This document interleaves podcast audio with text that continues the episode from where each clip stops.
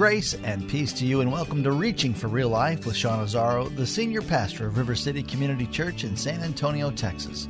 A church that exists to help people just like you find the real life you were created for and find it to the full. That's what Jesus promised in John 10:10. 10, 10. And we're in the middle of a series called Awake with a message called Eyes Wide Open. Pastor Sean is going to challenge you with this. Now, Jesus believed in and lived in relationship to an unseen spiritual world. So, why do some people believe and others don't? How can we be awakened to unseen realities that have the potential to change our lives forever? You can follow along with the notes and discussion questions for your own Bible study on the sermon page as seen at reallife.org we're picking up in 2 Corinthians chapter 4 and Ephesians chapter 6. It's part 2 of Eyes Wide Open. It's time for Reaching for Real Life Radio. I want you to just be aware when you hear these scientists, naturalists, who tell you anything outside of the natural world isn't real, I just want you to understand they have a motive. They have a motive, and it's not a scientific one, it's often a moral one or a philosophical one. See, that's where Hebrews 11:3 is so important. By faith we understand that the universe was formed at God's command so that what is seen was not made out of what is visible. The unseen is real. And we live in a world that says seeing is believing. I just want to say that's a problem. That's a problem. Even Jesus said in John 20, 29, he said to Thomas, remember, because you've seen me, you've believed. Blessed are those who have not seen and yet believe. This faith of ours involves interacting with and responding to the unseen. See, the resurrected life awakens me to the world of the unseen. A couple observations Paul makes in his passage in 2 Corinthians 4. I find my eyes are open to the spirit world. My eyes are open to the spirit world. In, in chapter 4, he talked about the God of this age. He's talking about something in the spirit world. In Ephesians chapter 6, he wrote it this way, beginning at verse 10. He said, Finally, be strong in the Lord and in his mighty power. Put on the full armor of God so that you take your stand against the devil's schemes. Now, you have to decide is he talking metaphorically there, some kind of personification of evil for literary purposes? Or is he saying, no, no, there's a real spiritual enemy that we face? And you use the phrase the Bible uses, the devil. Well, when you go on, it becomes pretty obvious. For our struggle is not against flesh and blood, but against the rulers, the authorities, against the powers of this dark world, against the spiritual forces of evil in the heavenly realms. And our struggle is not against flesh and blood. Some of you right now, that's something you need to just file away and recognize because you right now have some flesh and blood people who are making your life miserable. Okay? Maybe a conflict, maybe someone, a group of people, maybe a person, maybe something you're facing, and you go, they're the enemy. And what I want you to know is Paul is saying, no, no, they're not. They're not the enemy. In fact, they're people who, just like us, are far from God, and without Jesus, we're lost. And, and when we find life in Christ, we can be transformed, and that's His desire for them. In other words, they're the people we're called to set free. They're not the enemy. Oh, come on. Some of you are like, can't they be the enemy just a little bit? Like, a, how about the political party that it's opposed to me? Can't I? They, they can be a little of the enemy. Yeah, that's not what Paul's saying. He's saying, no, no, those people in the political party that you oppose, they're just like you apart from, apart from Christ. Lost. Lost without Jesus. And they're the ones we're supposed to bring the good news of reconciliation to. Our struggle is not against flesh and blood, but he's not saying we don't have a struggle. Oh, it's real. This is why sometimes it makes you want to pull your hair out. It's like, how can people think that? where, where is this coming from? He says it's coming from rulers and authorities, against the powers of this dark world, against the spiritual forces of evil in the heavenly realms. And you have to decide how you're going to process that. What do you believe about that? See, I think if I could give each one of you on the way in, you know, in the movie theater, they give you 3D glasses that you have to drop in the little bin on the way out. I wish I could give you glasses, okay, that you could put on. And when you don't have them on, it's like you see everything here. It's so nice to see all these wonderful people right here. It's perfect. But when you put them on, you see the spiritual world around us. Okay? So you're sitting there, and, you know, movie hasn't started yet. Okay. And it's time to put your glasses on, and you're going to see the spiritual world. And you're like, well, what am I going to see? Holy cow! Wow! I'm taking these off. That is, that's some scary stuff. What? you all of a sudden see all the spiritual stuff that we talk about, we believe is real, but we act like it's not. I wonder if we could take glasses and put it on. Oh man, I see God's Spirit. I see the Holy Spirit. Oh, that's good. I see some angels. Wow. I see demons. I see dark spirits. Oh, I also look at people and I see them differently. I don't just see the flesh and their, their natural appearance, I see their spirit.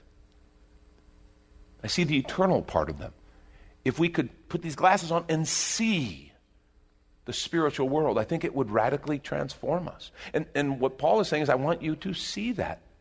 He said, that's the part that is lasting. The other part, yeah, not so much.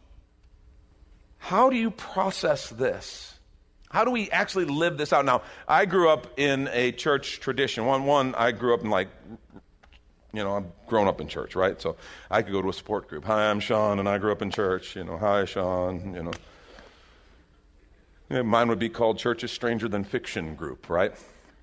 And I grew up, as m- many of you guys know, I grew up in hardcore church. Okay, many of you guys grew up in you know respectable kind of church. I grew up in Pentecostal church.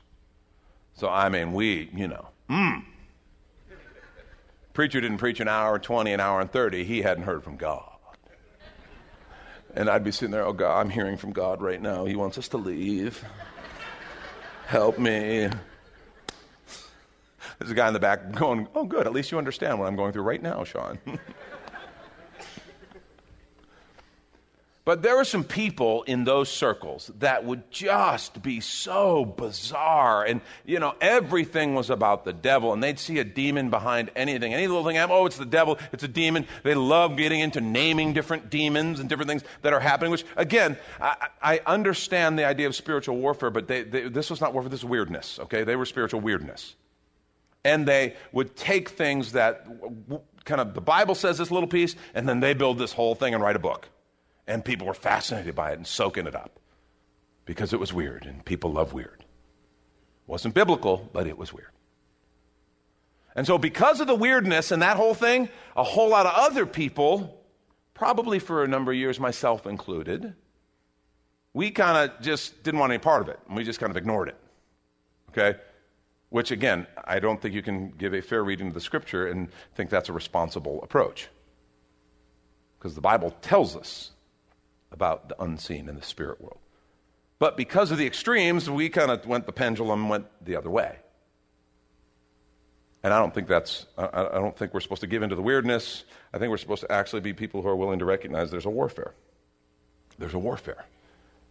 And the Bible tells us how to conduct spiritual warfare. And I've told you before, I've, I've taught on it more extensively. We don't have time to do that now, but, but very simply, there's a scripture that to me is kind of the bottom line of my go to when it comes to spiritual warfare. This is how you conduct spiritual warfare. And it's James 4 7. It says, Submit yourselves then to God, resist the devil, and he will flee from you. Okay? Submit yourselves then to God, resist the devil, and he will flee from you. Now, here's the problem. I heard this, I heard this quoted, I heard this talked about. I heard people who quoted this verse. You know what James 4 7 says? It says, resist the devil and he'll flee from you. Sorry for the southern part, it just happened that way a lot. resist the devil and he'll flee from you. That's what the Bible says. And I'm like, well, well, is that the whole verse? Because, see, they missed the most important part. They missed the power part. See, it says, submit yourselves, therefore, or submit yourselves then to God, which is a big deal. Submitting yourself to God says, God, I'm under your lordship, I'm under your leadership, I'm, I'm in the, I'm kind of, I've set myself in the path of your direction. I'm under your leadership. When you've done that, that is the greatest thing you can do when it comes to spiritual warfare. He doesn't say that you'll never have to encounter anything, the devil, he'll never be tempted, you'll never have anything like that. He just says, submit yourselves then to God. Submit yourselves then to God. Then resist the devil, and he will flee from you. Not he might, he will. And let me tell you the secret. The reason he's going to flee is because you're submitted to God. And he's not fleeing from you, he's fleeing from your Father. Problem is some people try to not be submitted to God, living out doing things on their own, kind of flirting with evil on the right on the edge, and then when they feel like, oh my gosh, there's There's temptation, there's Satan, there's something. They try to resist the devil, and they're like, why, why is it not working? It's not working. Because the power is in the first part. Submit yourselves, therefore, to God. Then resist the devil, and he will flee. See, I think we have to understand there is a real spiritual enemy. There is a real spirit world, and we need to be willing to recognize that. Because if not, we're just burying our head in the sand. The resurrected life awakens me to the world of the, of the unseen. Second, my eyes are open to eternity. My eyes are open. When I, my eyes are open to the unseen, my eyes are opened to eternity. Remember what he said in verse 18? We fix our eyes, not on what is seen, but on what is unseen. Since what is seen is temporary, but what is unseen is eternal, I begin to see eternity differently. How do you deal with eternity? Temporal versus eternal. I mean, we understand Jesus talked a lot about heaven, he talked about hell. John 14, remember he says, In my Father's house are many rooms. If it weren't so, I would have told you. I go to prepare a place for you. And if I go to prepare a place for you, I will come again, receive you to myself, that where I am, there you may be also. He promises to take us, and we have this eternal destiny to live in communion and fellowship with Father. That's our eternal destiny. That being said, if we reject the free gift of God, Jesus, in Matthew 5 alone, in the Sermon on the Mount, three times speaks of hell. Revelation 20 talks about hell and the lake of fire. And, you know, I don't know how much those descriptions are actual physical descriptions. It's clearly a spiritual reality. I, it just sounds pretty bad to me. And I do know it is all about living separated from the God who created us and who gives life. And it's not good. And this is when we take a quick minute to remind you you're listening to Reaching for Real Life with Sean Azzaro, a listener supported ministry of River City Community Church, in this message called Eyes Wide Open, which is available right now for free on the sermon page at reallife.org. And while you're there, if you've been blessed by this teaching, your gift of any amount helps this radio ministry continue to help others. Just find the Give tab at reallife.org. And Pastor Sean Azzaro, now an author, invites you to check out his brand new book. 302 Books, a division of Salem Media Group, presents A Pilgrim's Guide to the Spirit Filled Life Rediscovering the Gift of the Spirit, authored by Sean Azzaro, pastor of River City Community Church in San Antonio, Texas. Growing up in and around Pentecostal churches, I really learned to appreciate the role of the Spirit in the life of the believer. But I also saw what I considered to be imbalance and excess in some of our churches when it came to how we taught about the infilling. Now available at Amazon.com, Sean Azzaro shares his most requested teaching and radio broadcast podcast series in a devotional form, encouraging you to embrace the spirit filled life. I wrote in a devotional style to encourage readers to examine the scripture with fresh eyes and make room for the Lord to speak about the role of the Spirit in our lives. The goal of the whole book is to simply make you hungry for more of the Spirit. Order your copy of A Pilgrim's Guide to the Spirit Filled Life by Sean Azzaro today at Amazon or reachingforreallife.org. And now the conclusion to the message Eyes Wide Open.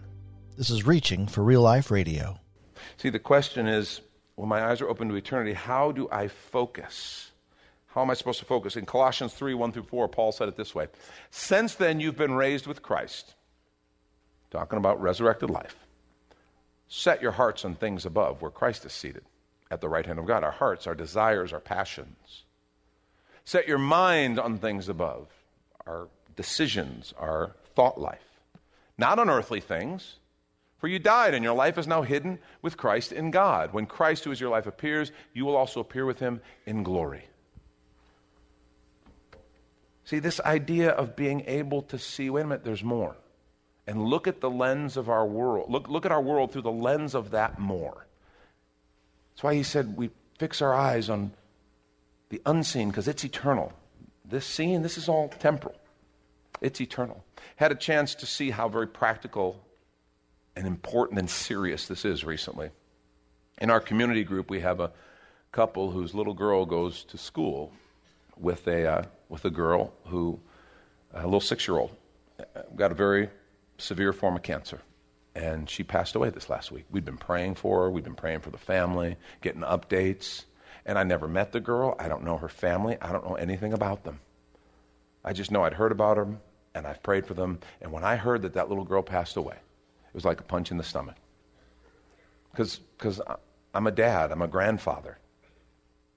And all the questions come up, right? A six year old dying of cancer. Where was God? God, where were you in that? How could you let that happen? How could you? I got to raise my kids, and now I've got grandkids, and the thought of losing one of them, it's the unthinkable. How could you let a family go through that? And, and, this is kind of where our minds will go if we'll let it. The problem is, and here's the problem, and, and in the group, this couple asked me as a pastor, how do you help people process that? And the first thing I recognize there's no easy answers, and nothing I'm going to say is going to make it, oh, okay, well, then good. Then we can move on with our lives. There's nothing you're going to say that's going to do that. So don't, that's not, that shouldn't be your objective. But what I did say, and I encourage them just to even keep in mind as they pray for and support and love on this family is that we make these judgments on God and we declare these motives and this character on God with very limited information. It's as though we could rip the roof off this building, okay? And God is up there. Okay? And that wall right there, that wall represents death. And we look at it and it's final. That little girl is no longer on this side of the wall. She's gone. But God, who is above, goes, No, no, you don't understand. She's not gone. She's just gotten onto the real part of her life. And, and we have to decide if we believe that. We have to decide do we really believe that? Because if we do, now it doesn't make it easier to the parent who had to let go of that child. Okay, it doesn't change that except to say, my assumption is she's gone and it's over. And God's word says, no, no, no, Father sees. And this little part here, I don't care how long we live. This little girl only had six years, and that is tragic to me. That being said, um, in the scope of eternity, if we believe any of this, whatever 70, 80, or if we're really healthy, 90 years we get, it's a blip on the screen. And God says that is not the whole of your life. We're just getting started. The best is yet to come. Eternity. Eternity starts when we become a follower of Jesus Christ, not after we die. And so that little girl is now living the life that she was meant to live in his presence, just like we will one day. Hers just got started earlier. And, and it just, it, it causes us to stop and go, wait a minute. If I think this is all there is, that's going to have some very practical ramifications with how I deal with grief, how I make decisions. But if I understand, no, no, this is only a part, and that God is there, the roof is off, God can see. I can see God, but I can't see there. And if He looks down and says, no, she's with me, and she's doing good you should see her, then I need to believe him instead of judging him. I had uh, had a uh, young man in my youth group, first youth ministry assignment in California. Young Lori and I, young youth pastors, and great kid. Loved him, loved his family. His dad and I were friends, and we just really enjoyed each other. Um, after we had moved back to Texas, he uh, he was it was discovered he had cancer. And it was actually a medical, it was a mistake from the hospital. They lost some test results or got misplaced. So something that would have detected it early, and a very operable type of cancer, went a long time without being detected. And so, um, you know, it was pretty severe. I ended up flying back out there because he was in his final days. And, you know, it's one of those things I remember walking up the stairs to his room. I'll never forget that because my heart was so heavy. I love this kid, and he's 21 you know, again, tragic. And I remember walking up those steps trying to bolster myself to encourage him and bless him. That's what I was doing. I was, you know, kind of we pastors, we got pregame too, right? Okay? This is, this was, this is like, I love this kid, I love his family.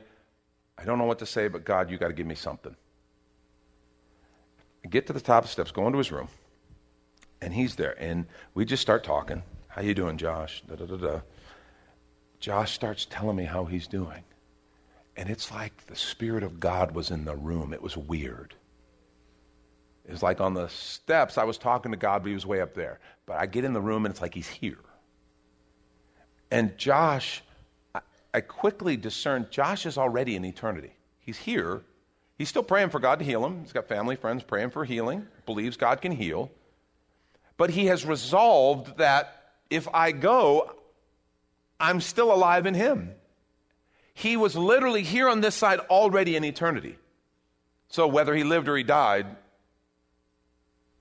to live as Christ, to die as gain. That's where he, he was experientially there. I could tell you that theologically, but God hadn't brought me to that. I wasn't yet experientially there with him. And it was amazing. I was just, here's this kid. I'm, I'm his pastor. I'm there to minister to him, and he ministered to me. And it's just like, I walked away going, wow, that's, I've taught it before. Eternal life doesn't begin after you die, it begins the minute you accept Christ. Now I've just seen it. I've seen it in my friend Josh. See, that's what the unseen and the eternal does to us. We see everything differently. Where are we going to focus?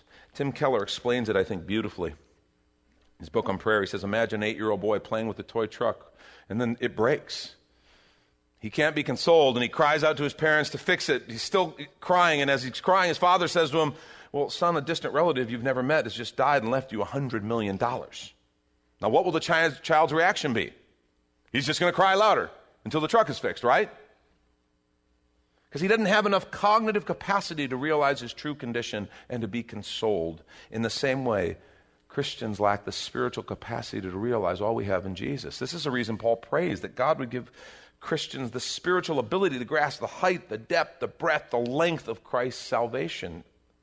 In general, our lack of joy is as Shakespeare wrote the fault, dear Brutus, is not in our stars, but in ourselves. We're like the eight year old boy who rests his happiness in his stars or his circumstances rather than recognizing what we have in Christ. See, my eyes are open to the eternal, and that changes things. I, I see the big picture. The resurrected life awakens me to the world of the unseen. And last thing, my eyes are open to reality because when I am when I'm closed off to the spiritual, to the supernatural, to the unseen, I am living with a partial reality. Remember what he wrote in 417? He said, For our light and momentary troubles. You think Paul's being kind of stiff upper lip kind of here? Is this a Winston Churchill thing? Or is he, is he serious? Does he see his troubles? You know, like the prison, the, the sickness, the beatings, being shipwrecked, all the stuff that he really went through. Our light momentary troubles are achieving for us an eternal glory that far outweighs them all. See, that's the reality. Because he understood this isn't all there is. He understood that this stuff I'm facing, man, it's going to be a blip on the screen because there's something bigger. I see my current situation, my circumstances differently, and now my view is more real. How do we get to that place where we can see reality? A couple of thoughts just on how to engage the unseen. The first is faith, right? That's what Hebrews 11, 1 and 2 told us. Faith. It's the confidence in what we hope for, the assurance about what we do not see. I want to challenge you. You want to learn to engage the unseen better? very simply, in the areas where you know God has spoken, speaks through His Word, speaks through prayer, where you know this is the way God would have me go. Step out in obedience act in faith. Because that's where the power of God is released. That's where we begin to see. It's like the unseen begins to peek out from behind the curtain when we step out in faith. Sadly, I know Christians who have professed faith for years and have never actually stepped out in faith. And so they've never seen the power of God. And I, I got to tell you, their faith is pretty shaky. You want to actually see the unseen? Step out in faith. Watch for God's provision. Watch how God moves things that couldn't otherwise be moved. Watch the power of God work, and it will change the way you engage the unseen. A second way is prayer. To train your mind to begin to look at the unseen. Daily prayer in the Word, and then pray without ceasing as you walk through your days. You know, asking the Lord about what you're walking through. And then there's a simple discipline that Paul talked about in Colossians set your heart and mind on things above, not on things here on earth. So try it this week try when you walk through something, maybe you're going through something right now and you can immediately kind of see the application. Try stepping back and saying, Lord, I'm going to look up. I'm going to set my mind on things above. I'm going to think about the Spirit. I'm going to think about eternity. What are you doing here? How do you want me to respond? And see if you don't begin to develop just a habit of looking for the unseen. That's Pastor Sean Azzaro. You've been listening to Reaching for Real Life Radio. And if you'd like to hear this full message called Eyes Wide Open, it's available right now for free on demand at reallife.org.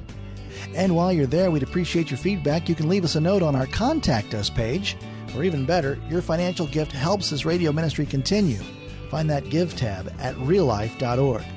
But of course, you're invited to visit and join us at River City Community Church, located on Lookout Road right behind Retama Park, next to the Real Life Amphitheater. If you'd like to call the church, the number is 210 490 5262.